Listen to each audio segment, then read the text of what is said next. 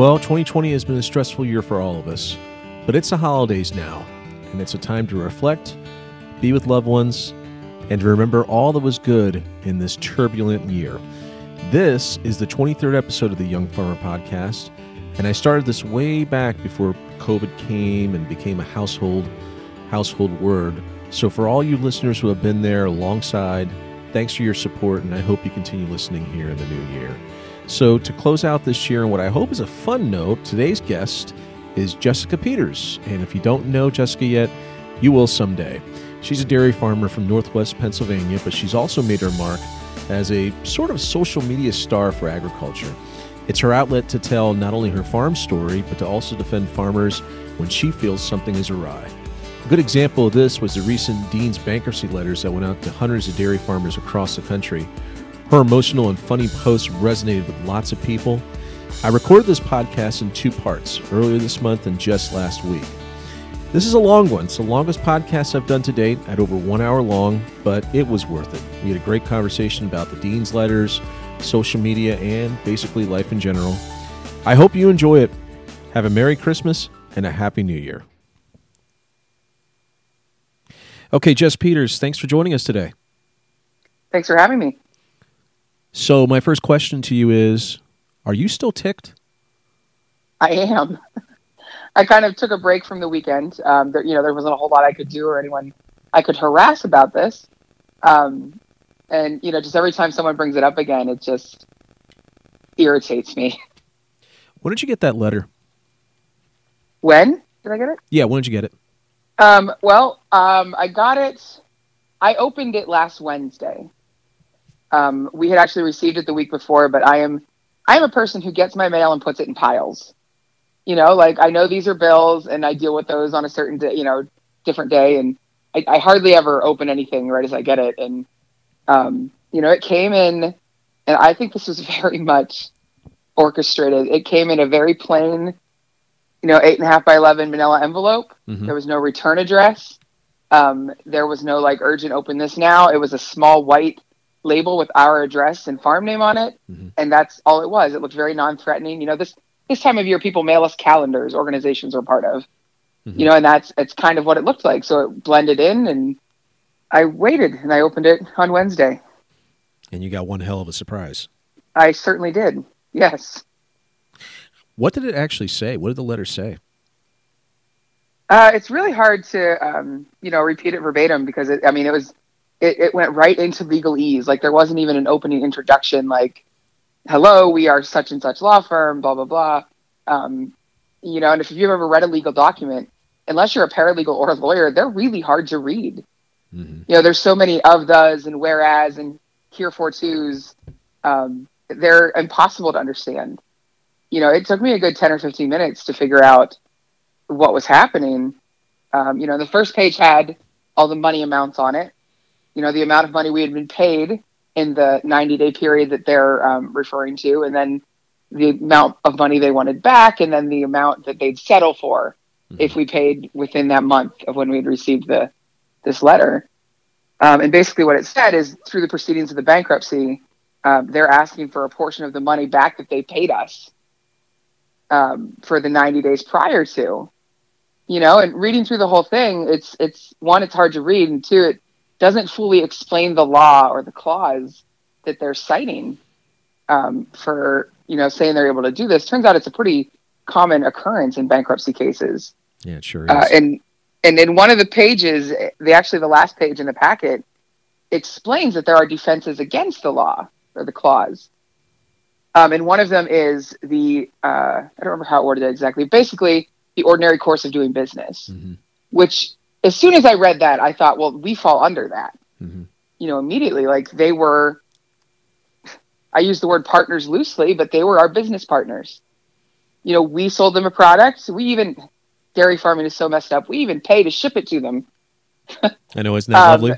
Yeah. Right. I don't understand. Whoever thought that was a good idea clearly wasn't the farmer. But, and then they processed it and sold it, and that's how they make their profit.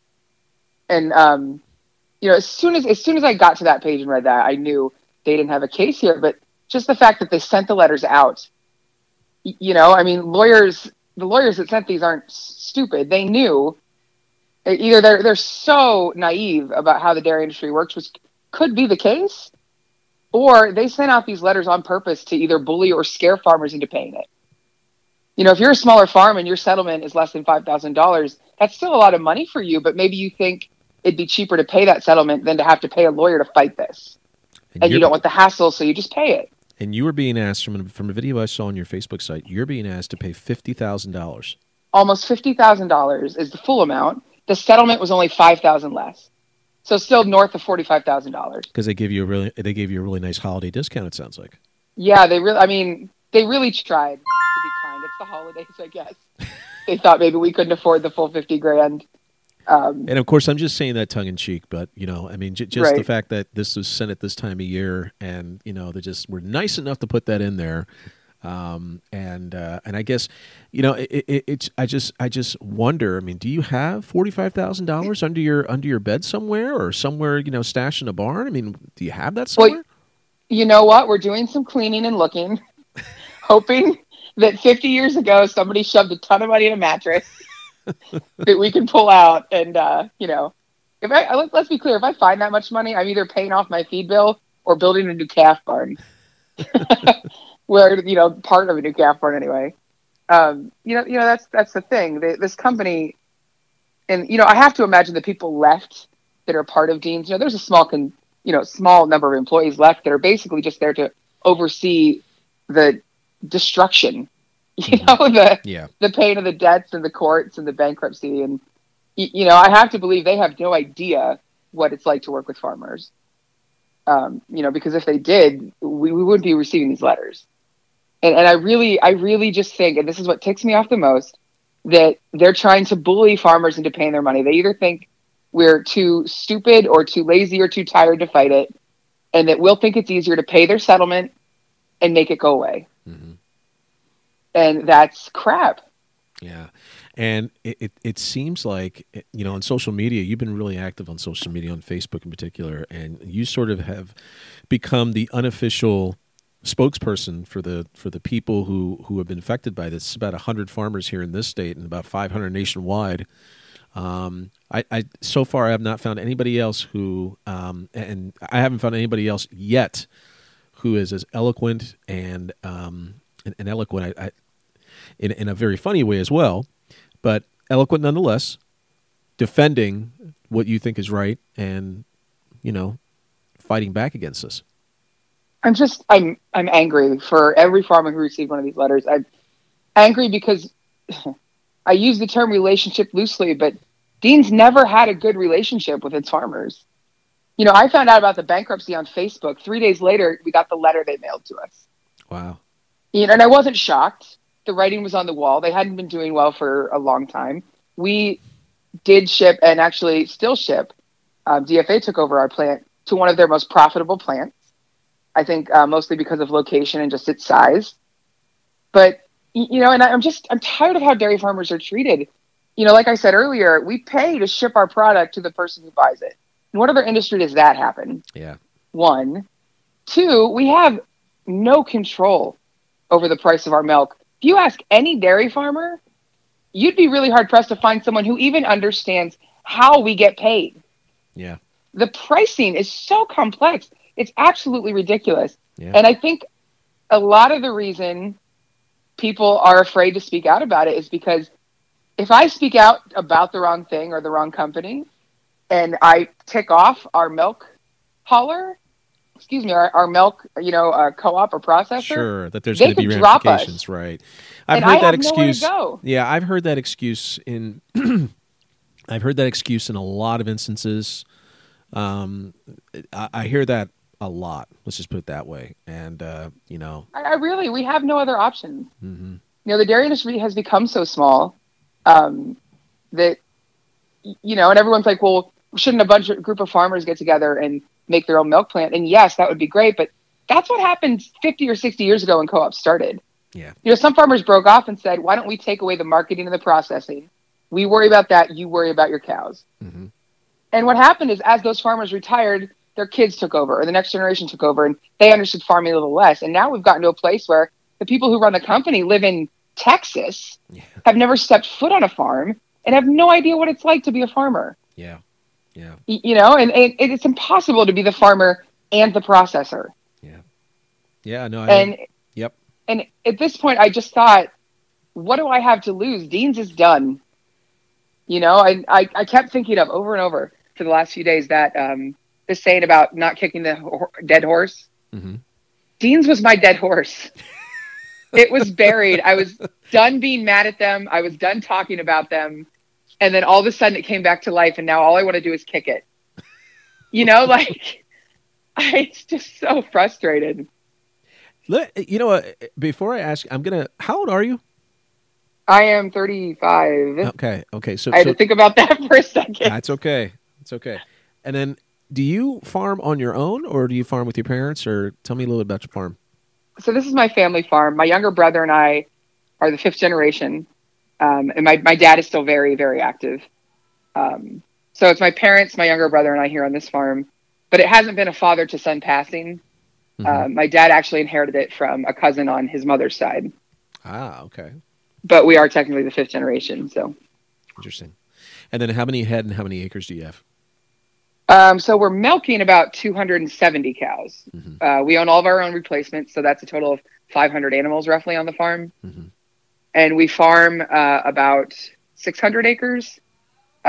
We own half and rent about the other half. Mm-hmm. We own a little over 400 acres, but there's a lot of timber involved in that, and, you know, some buildings and that kind of stuff. Mm-hmm. Is that enough for your own feed, or do you have to buy any in? Well, if we have northwestern Pennsylvania is a hard place to grow feed. I was just going to say, how much snow do you have on the ground right now? Or no, excuse me. Let me rephrase that. When was your first snow?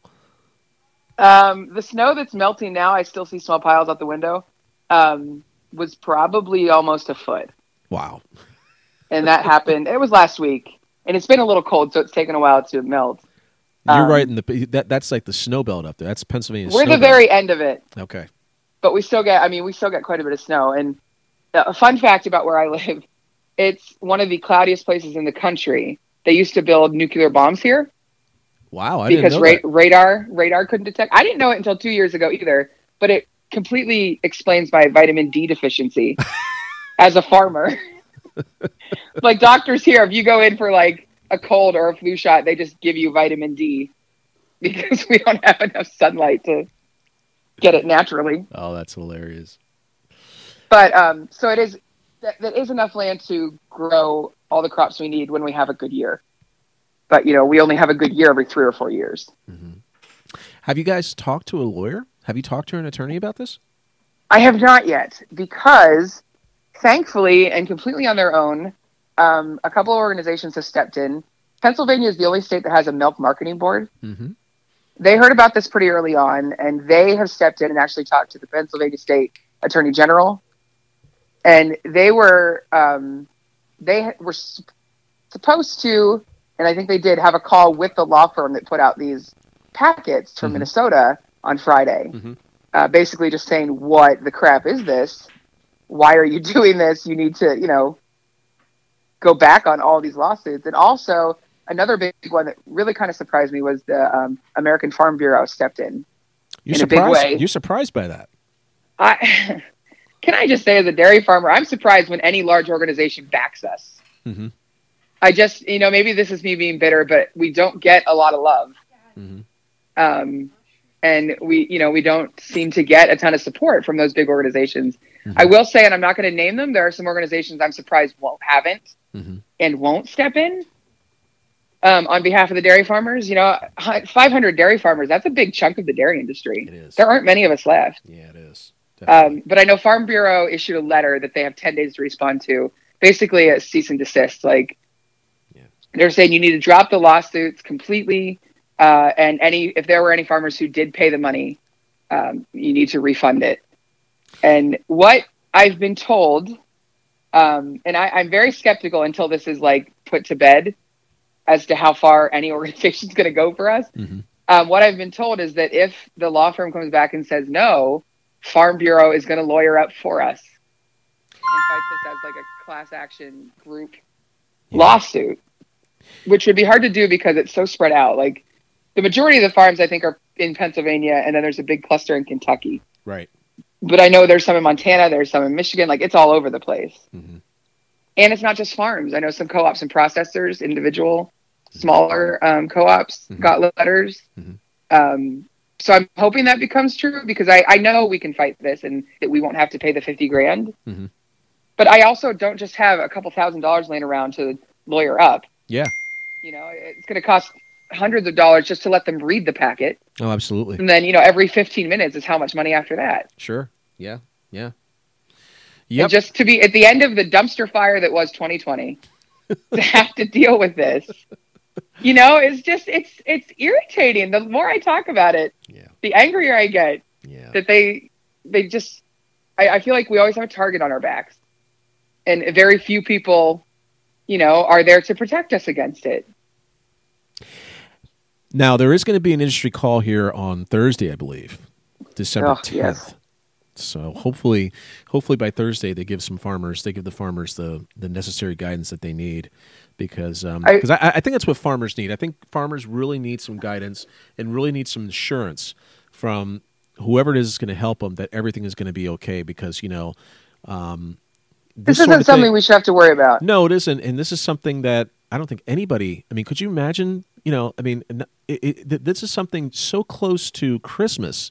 We're talking about 2 weeks before Christmas, and somebody's being asked to pony up $50,000 that they had no idea they had to pony up. I mean, that's not something that most people can do. Now, I know, of course, you've been digging around for pennies and quarters and adding up and all that, but I'm just kidding around. But, you know, I totally agree with you, though. I mean, it's.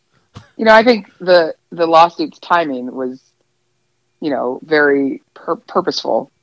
You know, they sent these out around. I think so. Mm-hmm. You know, I don't. I think they know what they're doing. They sent it out in a very plain envelope. They sent it out the week before Thanksgiving, assuming people wouldn't open it until at least the week of or after. So that cuts that month deadline down into 3 weeks. And then bankruptcy lawyers. I mean, most people don't just. I don't know the name of a bankruptcy lawyer off the top of my head. Do you? I don't.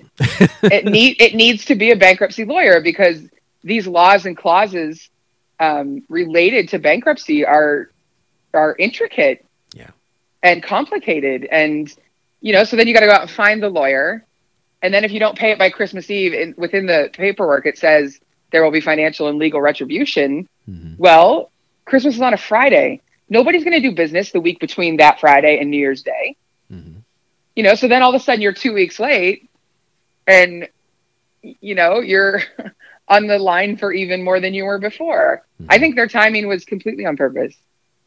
You know, and I said that in some of my videos on social media, and I've had multiple people say, I'm a paralegal and I can tell you it was. Mm-hmm. They picked the perfect envelope, you know, they picked the perfect time. Mm-hmm. And, you know, that's their job. They're a law firm who collects money. You have a very, very great social media presence, and your videos are quite funny. And you have a lot of followers for a good reason. Well, thank you. I this irritates my dad, I think, but my younger brother and I, we work together, and, you know, farming is a very serious life. We don't get a lot of time off. We don't see a lot of people other than each other and the people we work with. You know, we literally deal with life and death almost daily. Mm-hmm. It is what it is. And if I cannot take it, as much of life seriously as possible, I'm going to do it. Mm-hmm. You know, the videos we put together that came out all wrong, but you know, if I can I know make exactly something what you fun, mean. Yeah, yeah, you know the concept. Oh, sure. If I can make something more fun, you know, I do it for me. Mm-hmm. I'm just glad it entertains other people as well. Otherwise, I'd have 4 followers and just be an idiot with the. Well, I still am just an idiot with a Facebook page, but. You know, and also about, you know, teaching people about farming or sharing your life with them. You know, if I were just talking about farming, only farmers would follow me.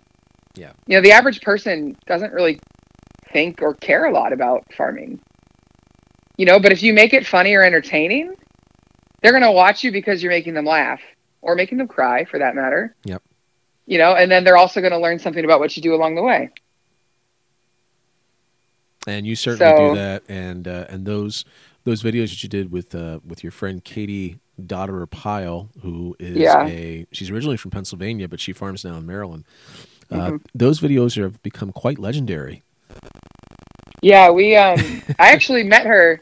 Are you talking about? Do you remember the dairy dance-off? Yes, I do. Yes, that's actually how I met. I had met her twice before then. I didn't know her that well at all, and that's kind of how we became best friends. She posted a video in her barn of her dancing and singing, and I was like, "Does she even know me? Like, she can't just post that and think I'm not going to take that as a challenge." So 5 minutes later, my brother and I were milking cows, and we did our own video and posted it. And the second I pressed send, I was like, "Oh, we're going to do something cool." And I called her, and sure enough, we did something pretty cool. So that's part one of our conversation. In part two, Jess and I talked a little bit more about her background, and I dug a little bit deeper into her thoughts on social media and how she uses Facebook, Instagram, and other sites as a way to not only advocate for herself and for her own farm, but for other people in farming. And I also talked about how she feels about the Dean's situation now. Have you put a dent in your Christmas shopping yet? I have, thankfully. Last week, it kind of all of a sudden hit me that Christmas was almost here, and I should probably, buy some things. So the last time we talked, was almost all about Dean's. We touched a little bit on your social media stuff, but not a lot. Before we get into that, give me a little bit of your background. So as I understand, did you go to Penn State? I did. Yeah, I have a bachelor's of science in animal sciences from Penn State. And then actually, even before I graduated, I went and spent a year in New Zealand.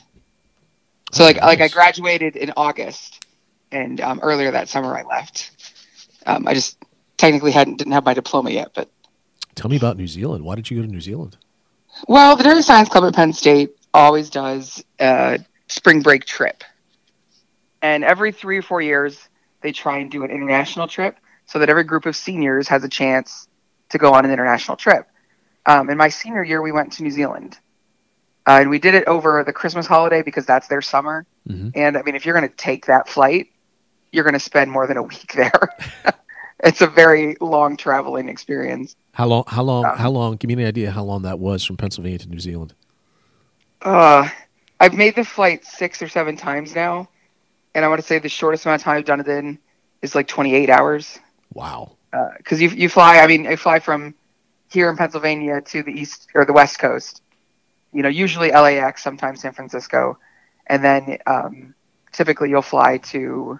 You can fly right to New Zealand, or sometimes I've had a layover in Sydney, Australia. On that trip, we actually had a layover in Tahiti, which was kind of awful. It's the most humid place ever, and their airport was outdoors, so we were actually all excited to get back on the airplane because they had air conditioning, which you don't hear very often, right? No. Most times if I hear somebody talk about Tahiti, they're in heaven when they talk about it. I know. I'm not a fan of the humid. But I agree with you. I'm not a fan either. So we made that trip, and then when I graduated, I knew I'd want to come home to the farm someday, but I wasn't sure when. I wasn't quite ready right off the bat. And two of my friends early on had committed to working on one of the farms we had visited on that trip in New Zealand, and I thought, I could do that. So I ended up getting a job on another farm. New Zealand has 2 islands, North Island and South Island, and I found a job on the South Island. They were on the North Island. Mm-hmm. And, I don't know, college dreams, I guess. You thought, oh, we'll hang out all the time, we'll see each other. Well, I didn't realize how much of an ordeal it was to travel between the two. But it ended up working out. They left the farm they were at and came and worked on my farm. I was there for a year. Then I came home for a year and still wasn't ready. And went back for another year. I'm pretty sure my dad had given up on me. He thought, she's never coming home. But yeah, by the end of that year, I was ready to be home. So you spent a total of 2 years in New Zealand. I did. Yeah. Wow. That must have been one heck of an experience. It was really amazing. You learn a lot about yourself living in a foreign country, and not that New Zealand's that crazy, they speak English for the most part. The first month I was there, it's really hard to understand the accent. They just talk so quickly and the, the vernacular and the slang they use. But yeah, the second time I went back was more of they seasonally calve there. And a friend I had met the first time, they were managing their first farm. And his wife was having a baby at the same time all of his cows were calving. So then he needed like a herdsperson. And I was like, yeah, I think I can handle that. Oh, that's awesome. It was quite the experience. So what did you learn about dairy down there? I know, you know, it's one of the great dairy countries in the world, if you really think about it. So what did you learn about dairy down there that you sort of brought back to the home farm? It's a very, very different system. You know, they have very little capital, very few buildings, and not a lot of equipment. They do all grazing. You know, I learned a little better. I was able to change a few things as far as we were able to put our cows out on pasture during the summer months. Mm-hmm. Change a few things that way here. But, you know, as far as what I actually physically did there to apply here, it's really hard to compare the two. They are apples and oranges. Mm-hmm. You know, they're out for as many milk solids as they can get because they, you know, export a large part of their dairy. Sure. They have as many cows on their island as they do people. Isn't that insane? And I think as far as what I learned there, I really think, you know, I went right after college, I was pretty young, and we really, I think, push young people to figure out who they are too soon. Mm-hmm. You know, you're supposed to go to high school and then go directly to college, and before you're 25, know what you want to do with the rest of your life. How many people can truly say that? Oh, I know I couldn't. I learned a lot more about myself, I think, and living on my own and just being in a foreign country taught me a lot about who I want to be and what I wanted to do and how I wanted to do it. Mm-hmm. If that all makes sense. Well, what did you learn about yourself? I was very much, and I am to a certain extent still, a people pleaser. Mm-hmm. You know, I want everyone to be happy. And even if it was something I didn't want to do, I'd say yes, because I assume if they asked me, there must be something they want me to do, you know, and I kind of learned when to say no and what to say no to and not to feel bad about that, which mm-hmm. sounds really simple, but it's a hard thing to learn and an even harder thing to put into practice. Mm-hmm. You know, especially the people close to us, we want them to be happy. You know, even something as simple as, do you want to go to a movie tonight? You know, and I really wouldn't want to. I'd want to go to sleep early because I milk both nights on either side and I'm exhausted and, you know, but I would go anyway. Mm-hmm. You know, and that sounds like a really simple, and it is a very simple example, but, you know, it can lead to larger events in life. Sure. But it's so true, though. But it's so true. It is. You know, and I figured out what I wanted and how I wanted to do it. And you have this trust in your abilities and your, you know, gut feelings and your thoughts more because you're completely on your own. You know, not that I didn't have good friends over there that I could rely on, but, you know, it's not quite the same as living next to your family. And so did you come straight home then to the home farm when you decided to come home? I did. You know, I had this moment. And I can't remember the paddock number anymore, but I was fixing the fence. They have miles of electric fence over there, just miles and miles. And I had the uncanny ability to get shocked every time I touched a fence. I hated it so much. I was so anxious about working on the electric fence because of that. And the fence was turned off. I didn't get shocked or anything. Everything was fine. And I, you know, I was turning the pliers and I looked up and I thought, this is the most beautiful place I've ever been. And I kind of took a deep breath, and then all of a sudden I just thought, I'm ready to go home. You know, it was like a movie epiphany kind of moment. Mm-hmm. And I wasn't mad. I wasn't frustrated. I was just done.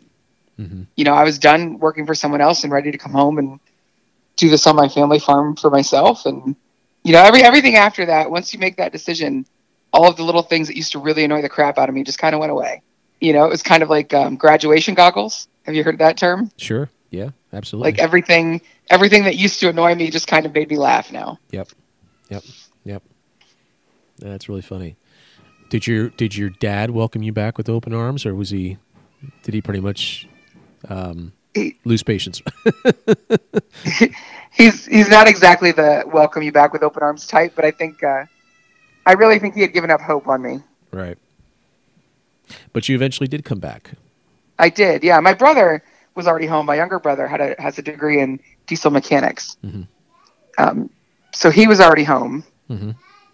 And I think that made both of them nervous, me leaving twice like that, because Cole is good with the cows and he milks the cows, but that's not his forte. Right. That's not what he wants to do. So after New Zealand and you came back to the farm, what was your role? I mean, what was your role when you actually when you returned? Our roles were kind of predetermined. You know, my brother was a diesel mechanic. I went with animal sciences to school, so we always knew he would do the equipment, I would do the cows. There was a little bit of a struggle between my dad and I. We have a very similar personality, so working together, you know, there's a big difference between I work for my family and working with your family. It's a slight distinction, but it's pretty large when you're living it. Sure. And it kind of worked out. I had always handled calves when I was home. So I really took over the calf program for sure. And then the milking cows and feeding calves are always my two main areas. Mm-hmm. So, you know, I really took over the calf program. And then milking the cows, is a big deal. My dad and I kind of tag teamed. Mm-hmm. You know, and I definitely took over the paperwork. And I've always had my hand in a little bit of everything. Our joke is that I drive the tractors, but if they break, I call Cole, my brother, and that he milks the cows, but if they break, he calls me. It's kind of a joke. So, you know, my dad is still super active. He's a much more big picture now. He, you know, still has a hand in everything. He does all of the breeding. You know, we all kind of tag team. He and my brother tag team making the seed buying decisions and planting and the crops and that kind of thing. And he and I kind of tag team the, you know, cows and culling cows and breeding cows and all that kind of stuff. So is your mom involved in the operation? She is. Less than she used to be. She pretty much just handles the bookwork now. Mm-hmm. You know, that's been in the last 5 or 6 years. She's had some medical issues that have kept her off physically working on the farm. But, you know, up until really about 6 years ago, you know, she'd come out and help feed calves and she'd milk when we needed her. And, you know, when we were young, she did it all. She drove the tractors. We'd get off the bus from school, and she'd be chopping corn in the field. Mm-hmm.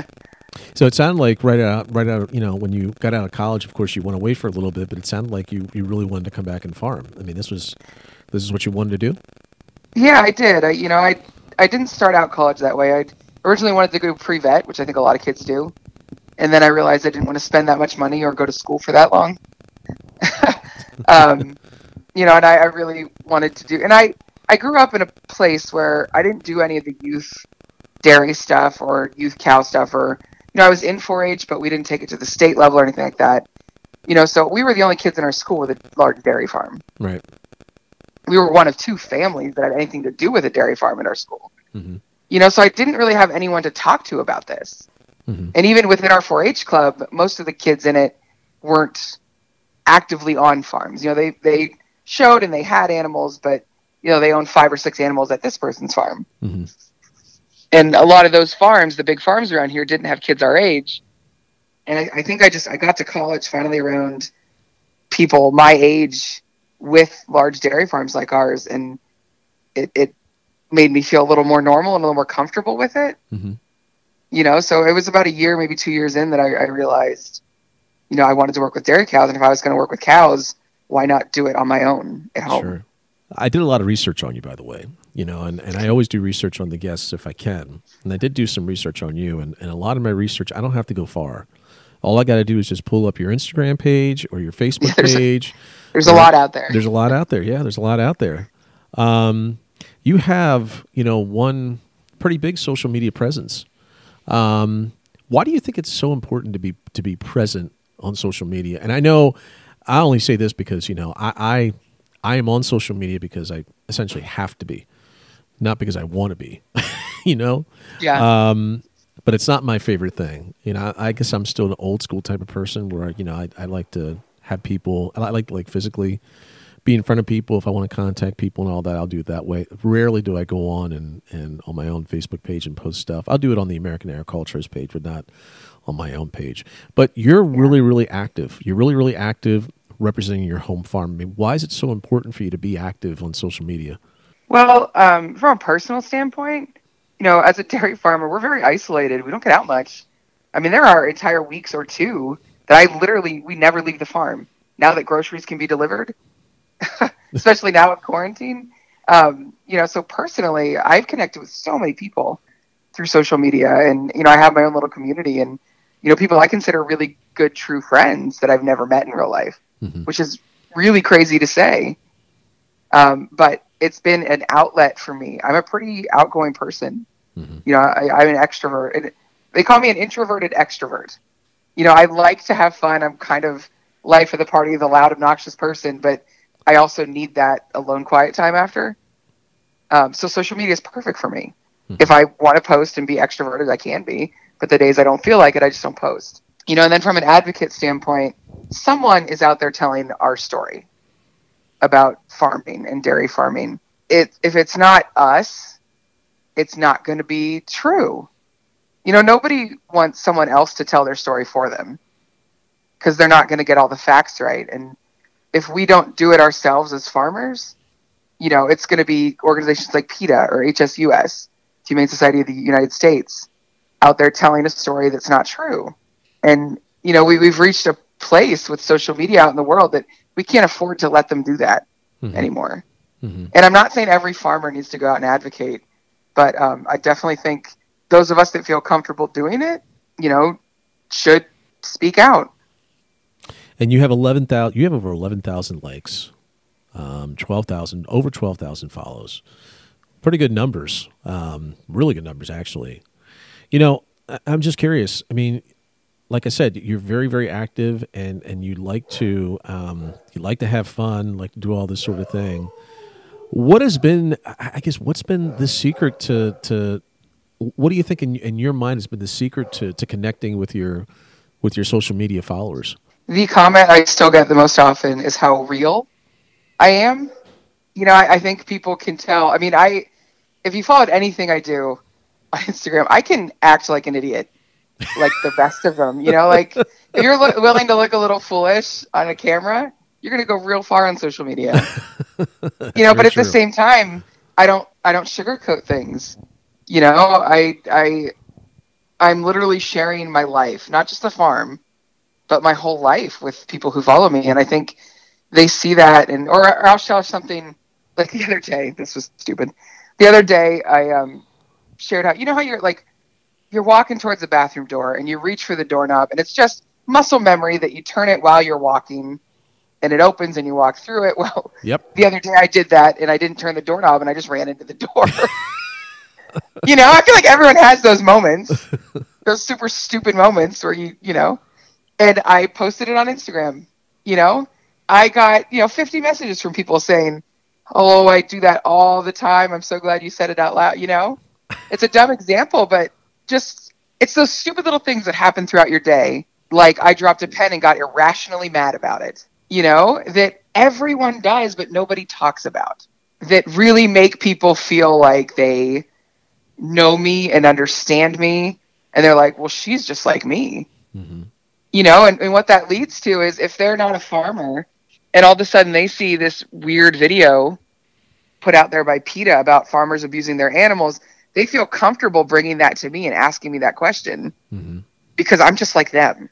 Do you know what I mean? I'm not showing the highlight reel of my life, but then, talking about the times that I run into the door simply because I forgot to turn the doorknob or when I, dropped the F-bomb because I dropped a pen, it's just those moments that make us human. And I talk about them a lot, probably more than I should. But then there's a potential backlash. There's a potential flip side to that you put yourself out there all the time. And, I guess the best example to me would be the Dean's thing. And now, now that we're sort of after that whole call that we had last week, and hopefully dairy farmers have gotten the call to send in those letters. You were right out in front and you were, not holding any punches as far as, what you thought about that entire situation. Yeah. And, I guess there's a potential flip side that when you're out there all the time and when you're out there, sharing your opinion and all that, there's a potential that there's going to be some sort of blowback. Now, I know the last time we talked, at that point, it was like, I have nothing to lose. That's what you said. You have nothing to lose or anything like that. But, because Dean's is pretty much, it's over anyway. But, right. do you fear sometimes that putting yourself out there that much and sharing yourself and sharing, what you want to share, that puts sort of a bullseye on you in terms of attention? And have you had any any experiences you can point to that perhaps, you know, somebody is listening to this that perhaps they can sort of take away from that and say, you know, this is what I should look out for and this is how I should handle it? Well, I have learned to like with this Dean's things, like I said, what consequence could they bring, you know, as far as Dean's itself. But I've learned to approach the situations with as much positivity as I can. That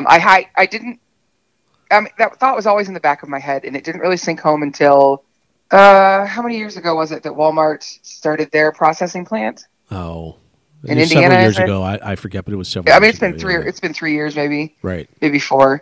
But right around that time, dairy farmers all over Facebook and Instagram and anywhere they could were saying boycott Walmart milk. And I write for Hoard's Dairyman, a dairy publication, every other week, their online blog. And I wrote an article basically saying, stop telling people to boycott milk.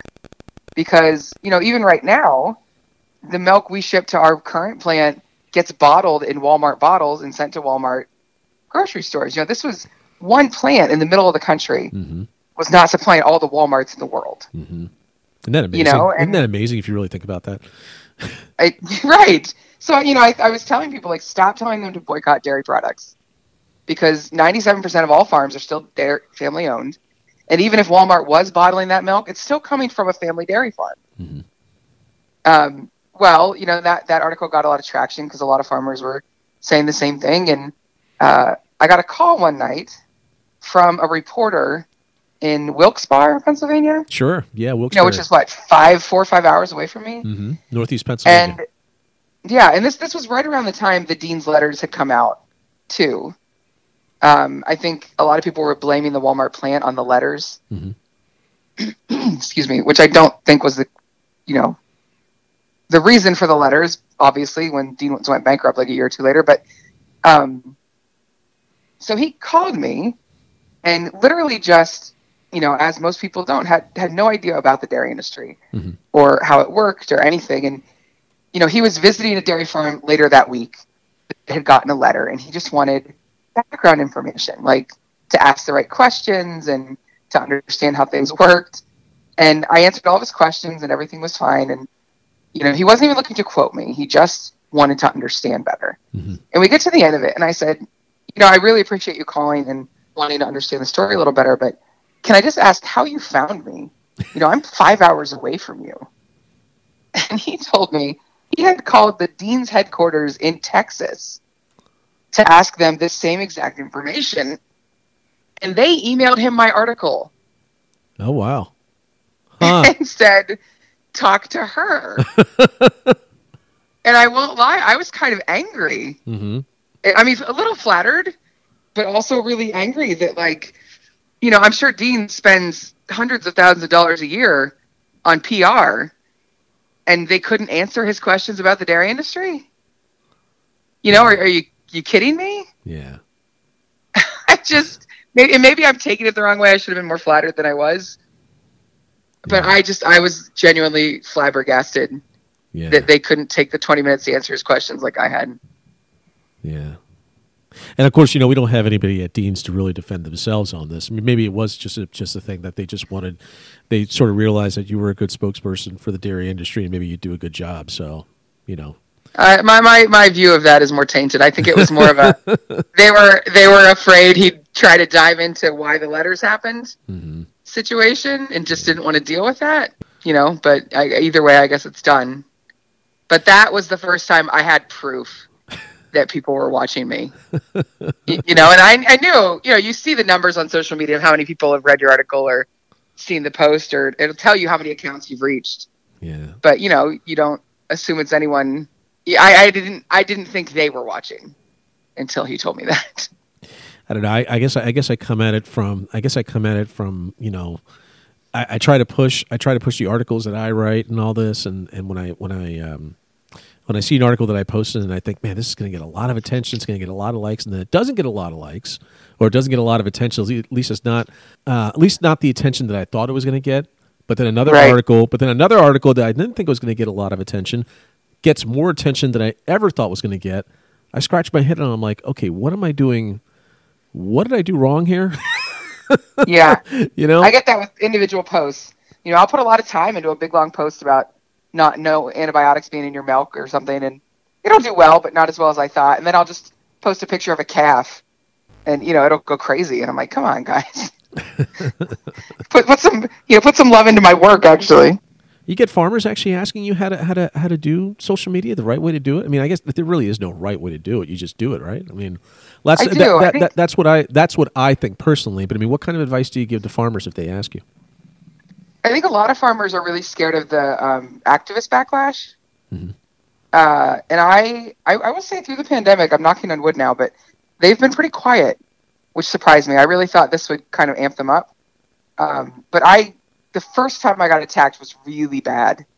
I mean, I'm talking 4 days, probably tens of thousands of people attacking my page. And what they'll do is they find one post, and then they'll go back and comment on the last 20 posts you've made.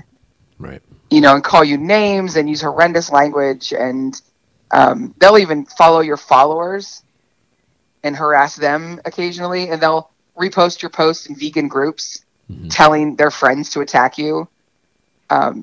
I mean, it was awful, mm-hmm. and you just feel like such an awful person for what you do, and I think that scares people the most. Mm-hmm. They're afraid of being attacked and called those names, and I will say, sad as it might be, you get used to it. Well, you know, but that's like, the thing. That's the thing, Jess. I mean, that was the original point that I was trying to get at. The fact that you are so active on social media, and the fact that you have such a presence on there. There's a flip side of the coin.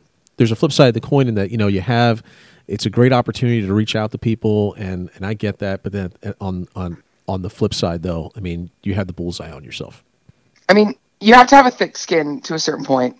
You know, I have some friends who kind of started this journey about the same time I do that never got to where I got. And part of that is they had kids, and they wanted to share their life with their kids on the farm. Mm-hmm. But, you know, like I don't know if you know who Dairy Carrie is, Carrie Mess, yeah, sure. Wisconsin. Mm-hmm. She was kind of the start of all this. You know, and I know she gets crazy threats against her kids all the time. Mm-hmm. Well, maybe not all the time, but often enough that it's scary. Mm-hmm. You know, if you want to get big and put yourself out there, you've got to be willing to take what's coming at you. And, you know, and it really depends. You know, I never thought I would get this big. I don't treat it like a business. I probably should try and make some money at this because I spend too much time on it to not be making money at this. But, you know, for me, it is my creative outlet. Yeah. And it's my, like I said earlier, it's my way to connect with people because I don't get a lot of that in person. Just dairy farm life isn't the most social life. You know, and so when I put something out that people think is funny, it's me entertaining myself, mm-hmm. you know, hoping to entertain someone else too. And there have been times along this road for me that I've tried to, I thought, you know what, I can get more followers and influence more people. And I actually tried to go after more followers. Then it comes worked to me. Mm-hmm. And I already have a pretty serious job. Yeah. Once social media starts to feel like work, I stop having fun. And then I lose interest. You know, I don't know how I did it, but I give a lot of credit more to my followers. I found this community that makes me want to post things. Mm-hmm. And, you know, I want to have fun with them and share my mental health struggles with them and, you know, tell them about my farm. And I think you need to approach social media more as creating relationships with people than teaching them. Right. Nobody wants to be preached to about anything. Yep. But if you, like I said earlier, if you create that relationship with them and they begin to trust you, when they have a question about their food, if they trust you and feel like they know you, they're going to come to you and ask you instead of Googling it. You know, we for the most part still want to get information from people we know over just randomly Googling it. Oh, especially these days. Especially these days with what information is on the internet, that's for sure. You know, and you'll think nobody's watching or nobody's listening, and I'll post something that, like we said earlier, doesn't get any traction. I think, all right, fine. You know, I spent an hour writing that post, but whatever. And then a month later, an old friend from high school will message me about it and say, hey, I saw this video from like a PETA or something, but I remember you posted about this a couple weeks ago. Mm-hmm. What are your thoughts? You know, and that's the moment you realize that all that work was worth it.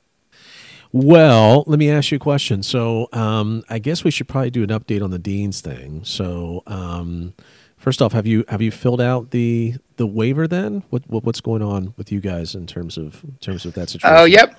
They're recommending you fill it out and send it in before your settlement date was due. Mm-hmm. I sent it in pretty quickly. I will say, you mean to tell me that you didn't find $50,000 in your bed? No, I did not. I haven't looked in every room yet, so hope, I'm still holding out hope. But there was a conference call, I think the week after you and I talked, and from what I'm understanding, the ASK or Ask LLC, the law firm that put these letters out, is taking a lot of heat for this, and they'd like to have it resolved quickly, which I'm a little proud of. But they're saying you send in the disclaimer. I actually got a letter in the mail the week after, the day of that conference call, actually, saying that they have a hearing set up to approve the disclaimers and dismiss the case. Mm-hmm. Second week in January, I think. Mm-hmm. They already have, the hearing and the date, and they're telling everyone to get their disclaimers in before then. And you can even call in and listen to the not trial, but proceedings, I guess. Mm-hmm. So that tells me, the fact that they have a date for that hearing tells me they do want this done as soon as it can be. So that's definitely has me feeling more at ease than before. That little bit of anxiety won't be completely gone until I hear case dismissed, it's over. Mm-hmm. But yeah, I think, the Pennsylvania Milk Marketing Board putting pressure on it with the PA State Attorney General, and then the American Farm Bureau putting pressure on, really helped move this along, I think. Yeah. Takes a lot of pressure off your shoulders, huh? It does. I didn't have to hire a lawyer. Hopefully that, that's the other thing. I'm not going to go out and seek a lawyer out right now. And by all appearances, I shouldn't have to. Mm-hmm. But when you're dealing with that kind of money and this kind of legal, stuff, I'm still slightly nervous about that as well. So we'll see if that was a good decision or not. And if it wasn't, and I get screwed here, I'm going to have some strongly worded letters sent to the state attorney general. I'm sure I will fight for myself in that way, but so, I think it's going to resolve itself well. So I think we all hope so. So do you have any big plans for Christmas and New Year's? Not really. We don't usually anyway. Usually Christmas Day, it's just the family on the farm. Mm-hmm. So, you've work hard to get all the chores done and everything. I know my brother and nephew and his wife are coming up from Florida. They're going to drive up, quarantine, and then come spend Christmas with us. So it'll be fun. We'll have a 6-year-old and a 3-year-old mm-hmm. opening gifts, which makes Christmas a lot more fun. Yeah, we don't do a lot of our Christmas traditions. Are you get up in the morning, you milk. Then you open gifts, and we go eat leftovers at my grandma's house. Oh, I hear you. I did not grow up in a dairy farm, but my wife, she has a brother, my brother-in-law, who lives out in western Pennsylvania, out in Somerset, and he was a dairy farmer for almost 10 years. And we used to have, and we still to this day, have Christmas dinner over at my mother-in-law's house. And he used to come with his family, 4 kids, used to come with his family, and they would arrive at my mother-in-law's place at around 11 o'clock in the morning, because, to get from Somerset out to southeastern Pennsylvania is a good 4 hours away. I mean, it's a long drive. People don't realize how big Pennsylvania actually is, but it's actually a pretty big state. But it is a very long state. But anyway, he would come out and he would arrive at 11 o'clock in the morning, and they would have dinner. And at 1 o'clock in the afternoon, he would be gone, because he'd have to drive back 4 hours and get back for the afternoon milking. Oh, that's crazy. And I always thought to myself, wow, I could not even imagine. I mean, here we are just relaxing for Christmas. We don't really have to, we've all been stuffed and really don't have to move, really don't want to move. Yeah. And here they are going back in their car, driving another 4 hours back to western PA. I mean, that was. Yeah, Christmas morning was never as hard for me as Christmas evening and night. Yeah. Like you're stuffed, you're tired. You don't want to work, mm-hmm. yet all you have to do is go work. So yeah, but then again, though, I mean, it's a great farm. It's a great life just to be out on the farm and not have to worry about battling traffic or anything like that. And I guess does it all even out for you then? I mean, I would assume that it probably all evens out for you in the end, right? Yeah, it does. We Christmas Eve we always go over to my grandma's. It's a big fancy thing, and so we get Christmas Eve night off, and I spend every Christmas day with my family. Isn't that what everybody wants? It depends. Oh, true. It works for us, I guess I'll say. I will say my brother-in-law, or my brother and sister-in-law do the every other year thing. One year they stay in Florida for Christmas, and the next year they're up here. The years they're here is much more fun.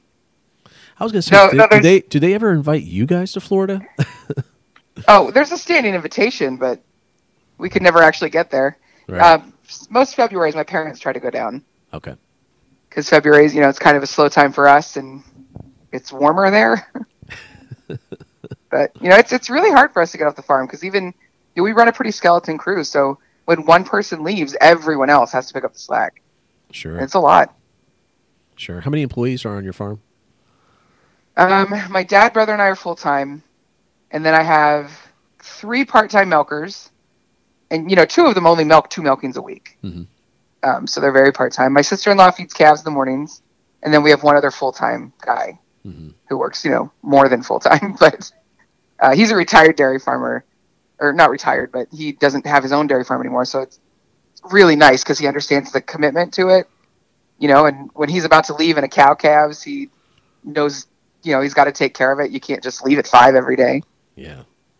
So you're like your farm is a perfect example to show to somebody when they say, modern farming is all corporate farming and all industrial farming. It doesn't sound like to me that a bunch of family members pitching in to help out on the farm is a corporate farm.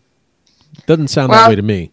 No, and the problem with those terms are they were invented by activists. Yeah. And the problem is the general public has really latched onto them because, if you come here, we are a commercial dairy farm. Mm-hmm. Even though I still know the name of all the cows and having 500 animals in one space sounds bad. Mm-hmm. But I think that's another reason we need to be on social media talking about it. Like, yes, we are, especially for Pennsylvania, we're a large scale farm, but that doesn't mean we still don't take the best care of our animals.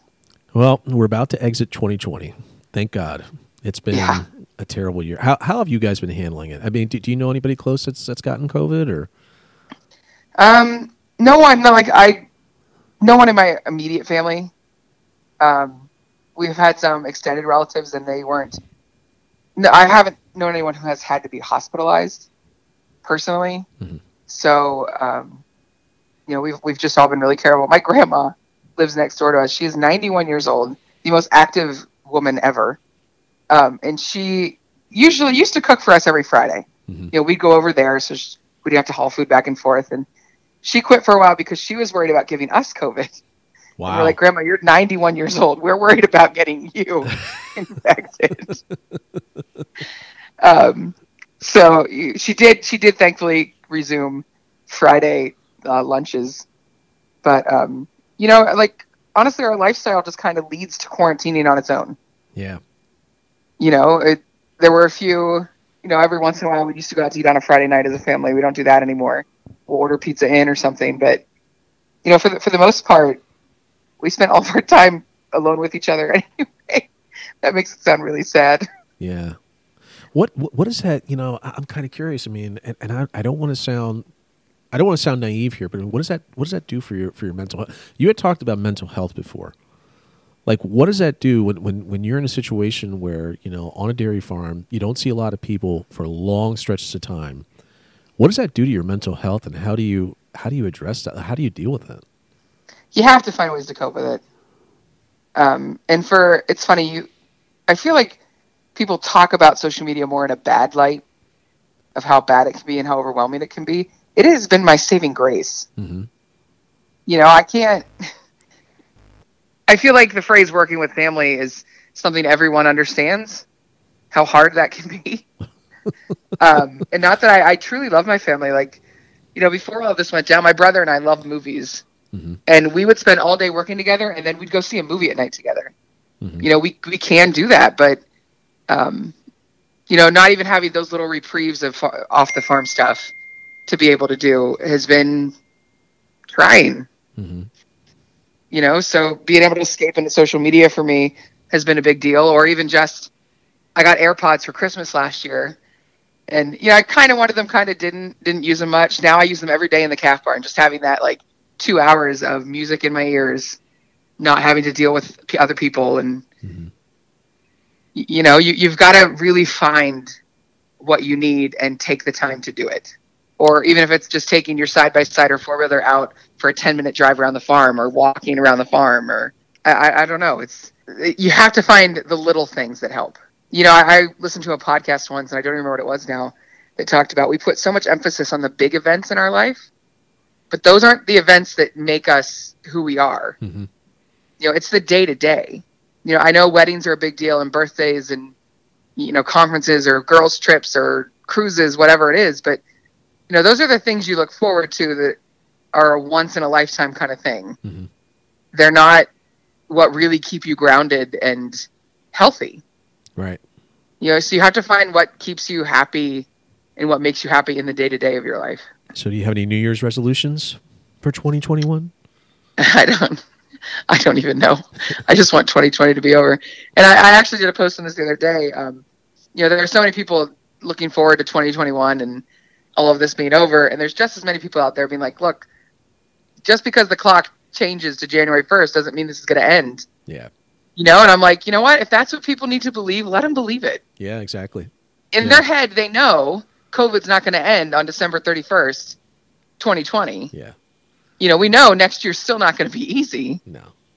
But if that's what your heart needs to believe to get you through the next couple months, just let people believe it. Yeah. Yeah. It's all a mental thing. It's all mental. Exactly. Yeah. Yeah. Yeah.